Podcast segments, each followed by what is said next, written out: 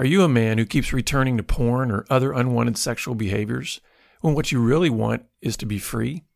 If so, we can help. Hi, my name is Jonathan, the founder of Gateway to Freedom.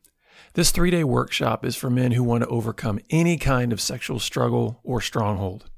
Whether you're married, single, or divorced, this powerful intensive weekend will help you uncover what is at the root of your struggle and discover the man God always created you to be. Our next workshop is coming up February 21st through the 23rd in Florida, just outside Orlando. Space is limited, so call us today at 1 800 49 Purity to register. That's 1 800 497 8748 or visit bebroken.com.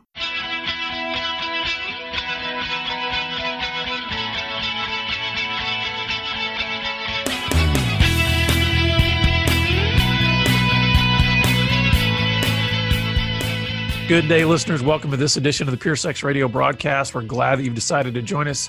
I've got a, a, a, good friend back on the line with us. We've uh, we've got Mark Denison with us out of Florida. So, Mark, how are you doing today? Doing great, Jonathan. How are you in Texas? Doing good. So, awesome. so listeners, we've had for those of you who are new, we've had Mark and, and his wife Beth on a few times, um, and they've got a great ministry there in Florida uh, called There's Still Hope. We'll, we'll, get a little bit more information about that from from Mark later.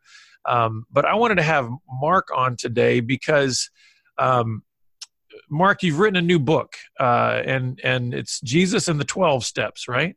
Yes. And so um, I'd love for us to to dive into that because um, you know, to be honest with you, I think in the in the church environment, especially, um, those are two phrases or two words that don't always go together and and i'd love for us to kind of dig into that unpack that and hopefully our listeners can begin to gain a new understanding of of uh, maybe of a fuller vision of what recovery can really look like when somebody has a stronghold in their life. Um, because you know obviously we do want to come from that biblical worldview and yet there are things that are not contradictory with the 12 steps right? So so first of all tell us what was the inspiration or what was the thinking behind writing this particular book? Well, great question. For me, it's the merging of both parts of my story. Uh, part A, I came to Christ when I was 14, was called to ministry at 15, was a pastor for 30 years, an active sex addict during uh, that time, most of that time, uh, but uh, found recovery through the 12 steps. And so in early recovery, I'm going to church, I'm pastoring, I'm also going to 12 steps. And it felt like they were two completely different worlds. And the more that I have continued in my personal recovery, which includes 12 step work to this day, for six years, I've attended two 12 step meetings every week. I've worked the steps. I have a sponsor. I sponsor other guys. And so that's a huge part of my life. But also coming from a biblical background and a church background, uh, with several degrees in theology. Um, I also have the Bible in one hand and 12 steps in the other. And so for me, I began to ask the question is it possible that the millions of Christians that are filling 300,000 churches every Sunday and the millions of people attending 12 step groups are really looking for the same thing? Mm. And is it possible that they can have the same answer without having to choose one or the other? And so for me, that took me back to the New Testament, diving into the stories, the encounters of Christ. And as I began to read it with a new light on it, it began to just, the light came on for me that each of the 12 steps, not only do they have a biblical foundation, which we can certainly talk about, but you can find each one of them tied to various aspects, encounters, and the actual ministry of Christ. And so that was the genesis of this. I just went in with the question what if the 12 steps really have a biblical foundation in reality, not just based on the background of those who wrote them in the first place. Yeah. So we're not going to have, obviously, in, in a short little podcast like this, we're not going to have time to, to fully unpack, you know, sure. all of, all of them. But for the sake of maybe some of our listeners who simply just do not know what are the 12 steps, can you tell us what the 12 steps are Sure. Um, just so that we can have some kind of starting place where it's because because I don't want to assume because when people hear 12 steps, um, I would say that probably most people may only know the first step.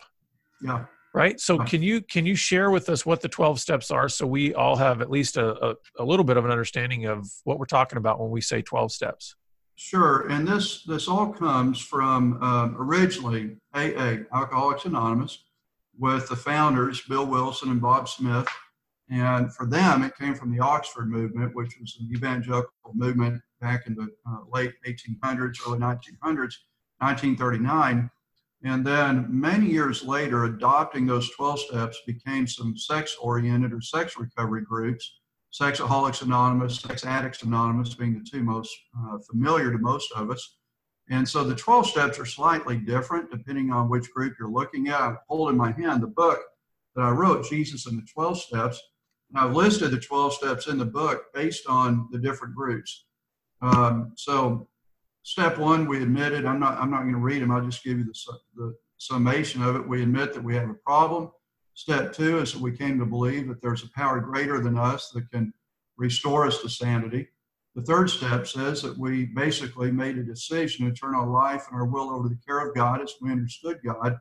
And then that shifts to step four, which is a more difficult step for most people in recovery, where we make a searching, uh, very detailed inventory of our personal um, defects, character defects. Step five, we admit those defects to God and at least one other human being. Step six, we become entirely ready for God to remove those defects. Step seven, we ask God to remove those defects. In step eight, we make a list of people to whom we're willing to make amends. In step nine, we actually go and we make those amends. In step 10, we continue to make a daily spiritual inventory of where we are with our higher power with Christ. In step 11, through prayer and meditation, we continue to maintain our conscious contact with God. And then step 12 says, having had a spiritual awakening as a result of these steps, we now go and we help others. Mm-hmm. And so, working through those, it became obvious to me that even unintentionally, that's what a lot of Christians do. And that's what we do in recovery, whether we do it in that formal way or not. Yeah. And so, so I guess one of the questions that I have, especially as a Christian, is what do you think happened to separate these steps from some kind of biblical worldview? Sure. Because when you just read them off right there, I mean, obviously, I'm going, I look at the world through a Christian worldview, I have a biblical worldview.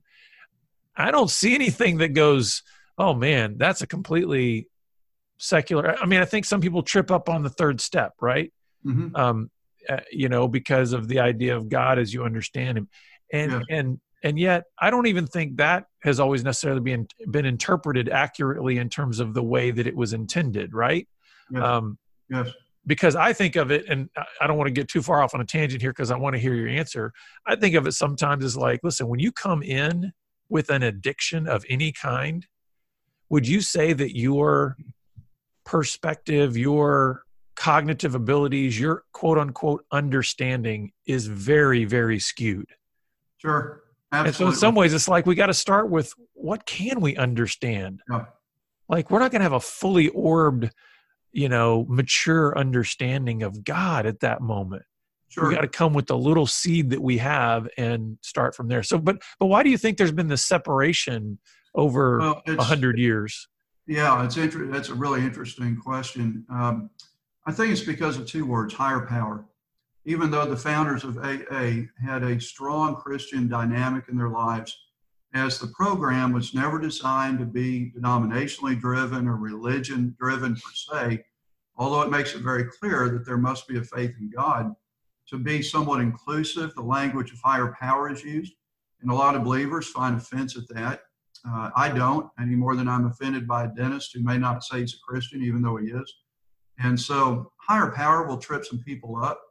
Uh, it's it's not an issue for me if you go to most 12 step groups, which I went to a lot of groups outside of the, the sex arena because I have a master's degree in addiction recovery through Liberty University.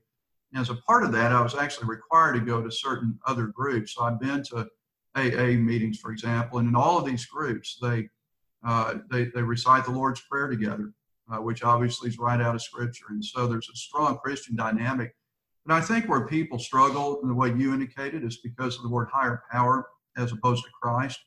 And that's what gave birth to a group like Celebrate Recovery uh, that is obviously very Christ centered. The difference between them and traditional 12 step groups, and I cover them in my book, is that their focus is on hurts, habits, and hangups, which doesn't mean exclusively addiction, whereas 12 step groups are focused exclusively on addiction. But I will tell you from having been in over 600 meetings at this point in my own journey, that I find a really high, really high percentage of people in 12 step groups are Christ followers. And part of that is because they come out of desperation. Yeah. And that desperation takes them in a search for God. Also, a lot of Christian counseling centers send people to the secular, so called secular 12 step groups. I think the short answer is the emphasis on higher power as opposed to Christ per se. But within the, the groups, you're very open and free to share who your higher power is it doesn't take long before people in my groups know where I stand and where I know where they stand. Well, you know what I find interesting as you're saying that, I'm thinking, isn't it interesting that when Jesus came and when Jesus began his ministry, um, he was not found where the quote unquote church would have expected him to be found. Right. Right. he's prostitute. He's with prostitutes and tax collectors, and so the religious elites were saying, "Well, no, the the Messiah couldn't be in that location or in that environment." And maybe that's the modern day twelve step group. Is that to those who are maybe considering themselves the religious elite, they could not imagine that Jesus could be found in a group that is talking about a higher power in a group, you know. And so, and I don't want to draw that parallel too too far out, but it's like, you know, hey, I've I've also met plenty of people that they were not even believers when they started a 12 step group and they actually found right. Christ in a 12 step group. So it's not just Christians that are desperate that then are just going saying, I need help wherever I can get it. And they go to 12 step group. There are also unbelievers that find Jesus Christ in a 12 step group. Um, happens all the time. You know, it's one of the things I enjoy about such a ministry opportunity just to be in that so-called secular group for myself is to connect with non-believers. And we've seen a lot of them through the group who seek me out because of my faith. And as we go through the discussion of who higher power is for me and the guys I sponsor, obviously I make that very clear. Then many times we end up working with them through our ministry. I've had several that have come into the church where my wife and I attend uh, had a guy that was baptized there not long ago, came to faith in Christ as a result of the 12 steps and then our ministry. So, yeah, it's, it's a very natural uh, transition. So Jesus and the 12 steps, uh, who, who, who do you believe is going to benefit most from what you've written in this book? And maybe take us through a little bit of what your, what your hope is with sure. this book in, as it pertains to recovery and people's lives. I think one person that will benefit a lot is a skeptic. And by that, I mean the Christian skeptic or the non Christian, but especially the Christian who says, wait a minute, I'm not sure about 12 steps. I've heard about this. Uh, other people do that. But in our church, we have a little Bible study. We talk about hurts or we talk about addiction a little bit. But um, to, to really put that in a biblical light, as opposed to just go repent of your sin and God's going to take care of you, uh, I had to make the case. And as a former pastor, a case for pastors, I'm sharing this with a lot of churches, a lot of pastors. As I speak to men, I give this book away at Christian men events, and especially to pastors, for them to understand it's not an either or. And so I take 12 very specific encounters of Christ that are just almost as though they were written for the 12 steps. I mean, it is just eerie how much. You don't have to force it. You don't have to manipulate the scripture to say this exact event is precisely what a man goes through when he goes through the sixth step or through the eighth step. And so it, it's a wide audience, but really the Christian audience is wondering, show me a biblical basis for why 12 steps work and that it's not going to be a contradiction to my faith. So as you were as you were researching and as you were writing this book, what would you say was maybe um, something that surprised you along the way as you were writing this in terms of being able to see some of these connections? Boy, what surprised me was that I didn't have to research it very hard. Um, I, I kind of went into it again as a guy who was a pastor for 30 years. It's not uncommon, it's not right, but it's not uncommon for a pastor to say, okay, this is the message I want to preach. This is the, the, the, the theme I want to get across. This is what I want them to do Now let me go scurry to the scripture and find something that kind of backs this up. Yeah, like proof and texting, right? Yeah. Absolutely. I mean, I, I was good at that. And so I went into this thinking maybe this kind of fits scripture. So let me kind of go to the scripture. No one's ever done this before. See if I can find support for the 12 steps, or at least not contradiction. And so what happened was I, I, pared it down immediately to about 30 encounters of Christ. And I had to say, okay, which of these am I not going to use? Because every one of them ties to one of these steps or more than one of these steps. And so the difficulty was saying, all right, as I get into um, step eight, for example, where I'm going to make amends, who have I hurt? I immediately start thinking about the Apostle Paul and the amends that he made uh, to Jews. I, I, think of Peter and denying Christ and his living amends. We have direct amends, living amends, indirect amends. I think of Zacchaeus, who said, I'm going to take those that I've hurt and I'm going to pay them back uh, by a multiplicity of the way I've, I've taken from them. And so you find all of these examples. Step four, when you have so many examples of character defects and making an accounting of those defects. So uh, it was so easy. The difficulty was, what do I not include? Mm-hmm. Now, as you were going through this, have, have you have there been some some uh, either sponsees or have there been some people that you've been kind of walking this through with them? I mean, who's been part of your uh, you know your tribe or your sounding board or what does this look like for you as you because you talk about you're still you know in a process of personal recovery we're always in growth mode right sure. so as you've been continuing in these 12 step groups are there some men that you've been able to also kind of walk this through with and what does that look like yeah it's been it's been exciting in the in the for, formative process of the book i did that with believers and non-believers and then I, I, picked out a group of guys that I've worked with professionally as well as men in one of my 12 step groups and said, Hey, you mind if I bounce this off of you? I don't know a lot about your faith, but I wonder what you think about this. And so I bounced this off atheists, Jews, Catholics, Protestants, uh, new believers, seasoned believers. And it's been kind of exciting because each of them has looked, they've all looked at this and said, Man, I find myself in your book. I find myself in that manuscript that's me that you're talking about. identify with that. Some of them didn't know the stories of the New Testament, didn't know the paralytic and how this guy, when he was my example for step six, who was sick for 38 years, who had to be entirely ready before he could be well. And Jesus came to him in John chapter 5 and verse 6, and he said, You want to be well. And that was step six. Are you ready? It's been 38 years, but are you entirely ready for me to do for you what you cannot do for yourself? Uh, one man that I that I'm friends with, 93 years of age, did not find recovery until he was 91.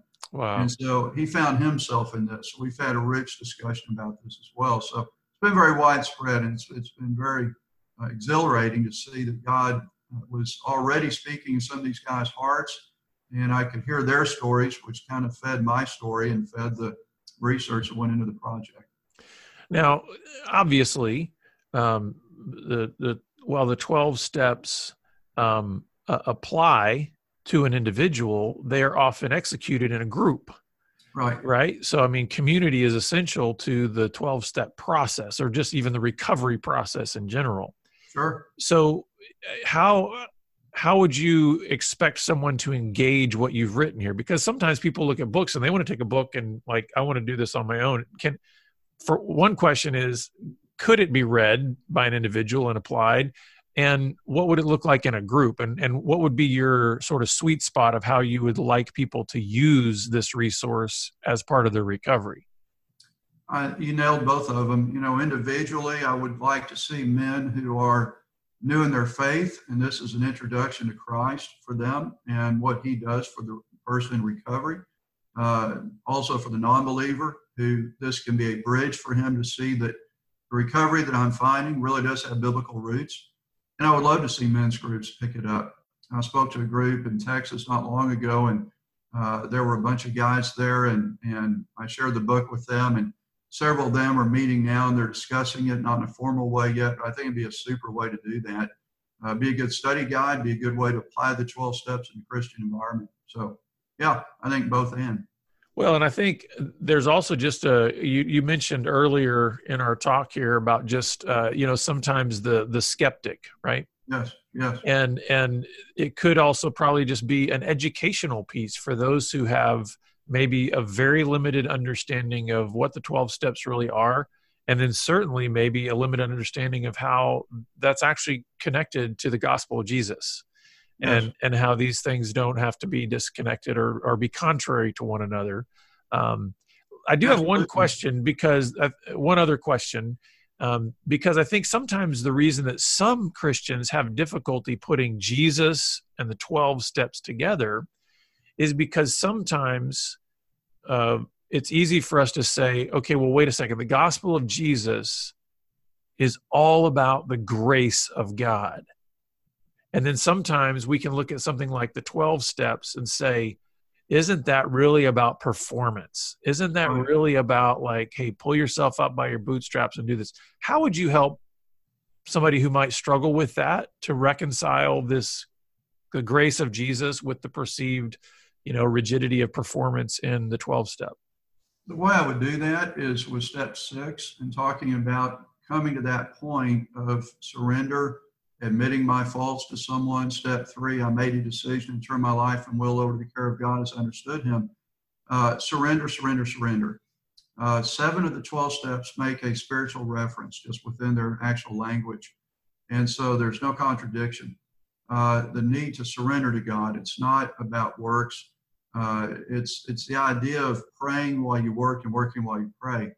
That uh, the book of James, faith without works is dead and so the genesis of the 12 steps is always step one.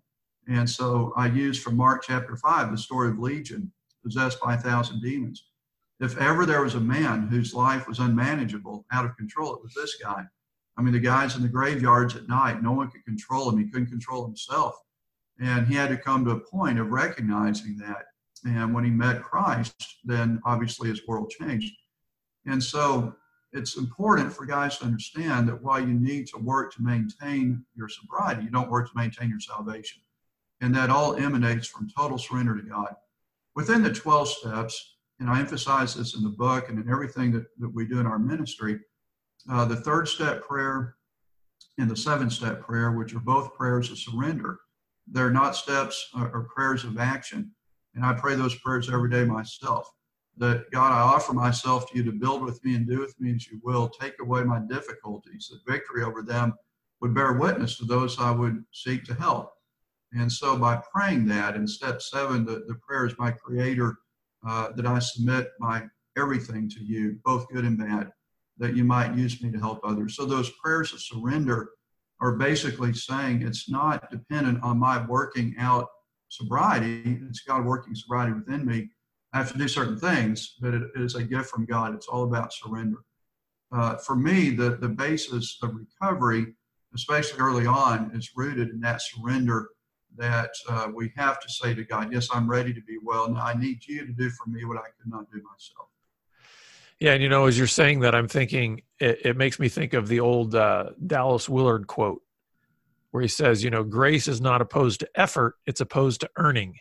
Yes. And so the idea is there is, you know, one of the things we teach in our ministry too is we don't we don't lie to a guy and say, "Oh, listen, there's there's no hard work involved right. in recovery." Right. Um, but what I do tell guys is I say, actually, the hardest work is not not acting out. Yes. The hardest work is surrendering your life to Jesus Christ. Yes. It's like if you think about it, when people talk about grace, you know, the grace and message of Jesus, they talk about it as if it's something super easy to receive. Right. right. When in fact, if you think about the, what it requires of us to say, I do surrender, I lay down my life, I receive, we think it's easy to receive grace until you try it, right?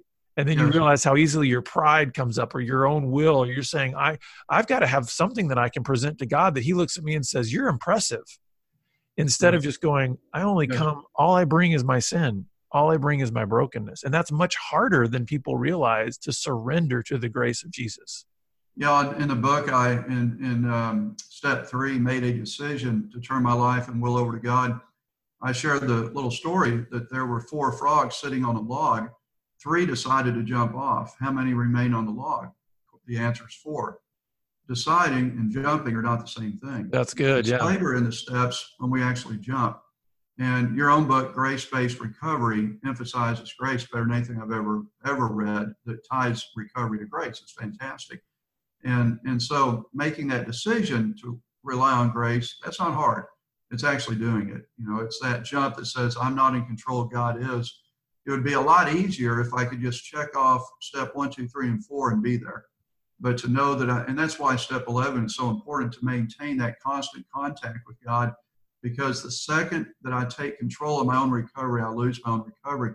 I say in the book that no, no matter how many of the steps you work through and how far you've gone down that road of recovery, the ditch is still just as close on either side of the road. Yeah. And so I've got to keep working the steps, but I also have to recognize that God is the one that makes it work. And what's beautiful, I think, Mark, is is the guys who really begin to engage what I call true recovery, like like the the the work of recovery that actually produces joy it brings freedom it uh it like lifts your spirit I, mm. I think there is a um there's a point i think at which you reach where you go oh th- this is good yeah. like it's not all about work and drudgery and like i've got to check this box or whatever you actually there's life i think that comes that's the difference through. between sobriety and recovery yeah. You know, it, it, I also say in my book, as they say in AA material, sober is not well. Uh, sober means I've quit stuff. Well, that's not fun. You know, just to quit stuff that, that's been addiction was my best friend. You know, I could rely on my addiction. I did for years. Always knew it was there when I needed it. But so sober, sobriety, giving up stuff, doing the work of that is not the fun part. You nailed it. It's the recovery part. It's what I begin to do in its place. And that's where the joy of walking in freedom comes in that is not based on I quit this, I quit this, I quit that. It's a total life of surrender every day. And that freedom that leads me from just being sober and collecting chips to a life of recovery is what the Christian life's all about. And and what I'm what I'm hearing from you and what I think really comes together really well, even in just the title of your book, Jesus and the Twelve Steps, is you is there's this beautiful combination of of the process to the actual power yeah. of life that comes through yeah. Jesus Christ. So as we as we wrap up here, Mark, what's some just some final words that you would want to say to those out there who are at any place along this spectrum of recovery, and then how can uh, people get the book and learn more about the resources that you guys can offer through your ministry? Well, I would encourage guys engage the steps, but also engage Christ. If you try to work the steps apart from the true higher power, then you're going to be frustrated. Uh, when in recovery, when you seek answers, you get frustrated. But when you seek God, the answers find you. Uh, would love for you to reach out to our ministry, there'sstillhope.org. Uh, through that, we have um, other books that we've written, resources. I work with men through a 90 day recovery process based on my 90 day recovery guide that I wrote last year. And that's a great resource for guys that want to know how do I really find recovery? How do I maintain that? My wife works with spouses of um, men that are in recovery. She has a group of women. In fact, one starts uh, the day that we're actually recording this podcast. But uh, on our website, there's there'sstillhope.org, you can find those through Beth and, and the ministry that she does, which is just fantastic. So, as for the book, Jesus and the 12 Steps, uh, I'll make a pitch. It's $15, but if anyone contacts us through this ministry, it will be $14.99. No, we will, uh, 10 bucks, and um, we'll do $10 too for 20. So if anybody would like to have it, we'll cover the, the shipping any place uh, for $10. Just contact us through there'sstillhope.org. And I would love to talk to you guys as well. As well, my cell number's there. We talk to guys all the time. This is what we do. Yeah, Jonathan, thanks for your help for our ministry from the very beginning. You've been our biggest supporter and encourager, and we're so grateful for what you're doing, how you help us and, and countless others that are on the same team. Yeah, well, we love. Uh, we like to say around here, we're better together. So you know, we none of us can do this stuff alone, and so we really appreciate what you're doing. We'll make sure that all of that information is in our show notes. Right. Um, but listeners, definitely reach out to Mark and Beth and what they're offering. And we're always grateful for you as our listeners. And um, you can reach out to us at puresexradio.com or follow us on Twitter at puresexradio. And we look forward to seeing you back here again next time on the broadcast. Take care. Pure Sex Radio is paid for by Be Broken Ministries. Visit us online at puresexradio.com.